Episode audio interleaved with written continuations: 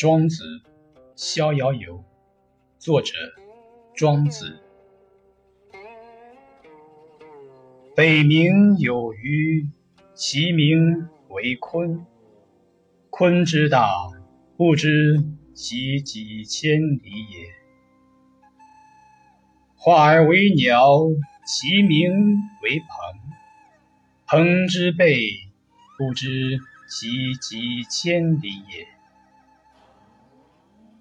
楚之南有冥陵者，以五百岁为春，五百岁为秋。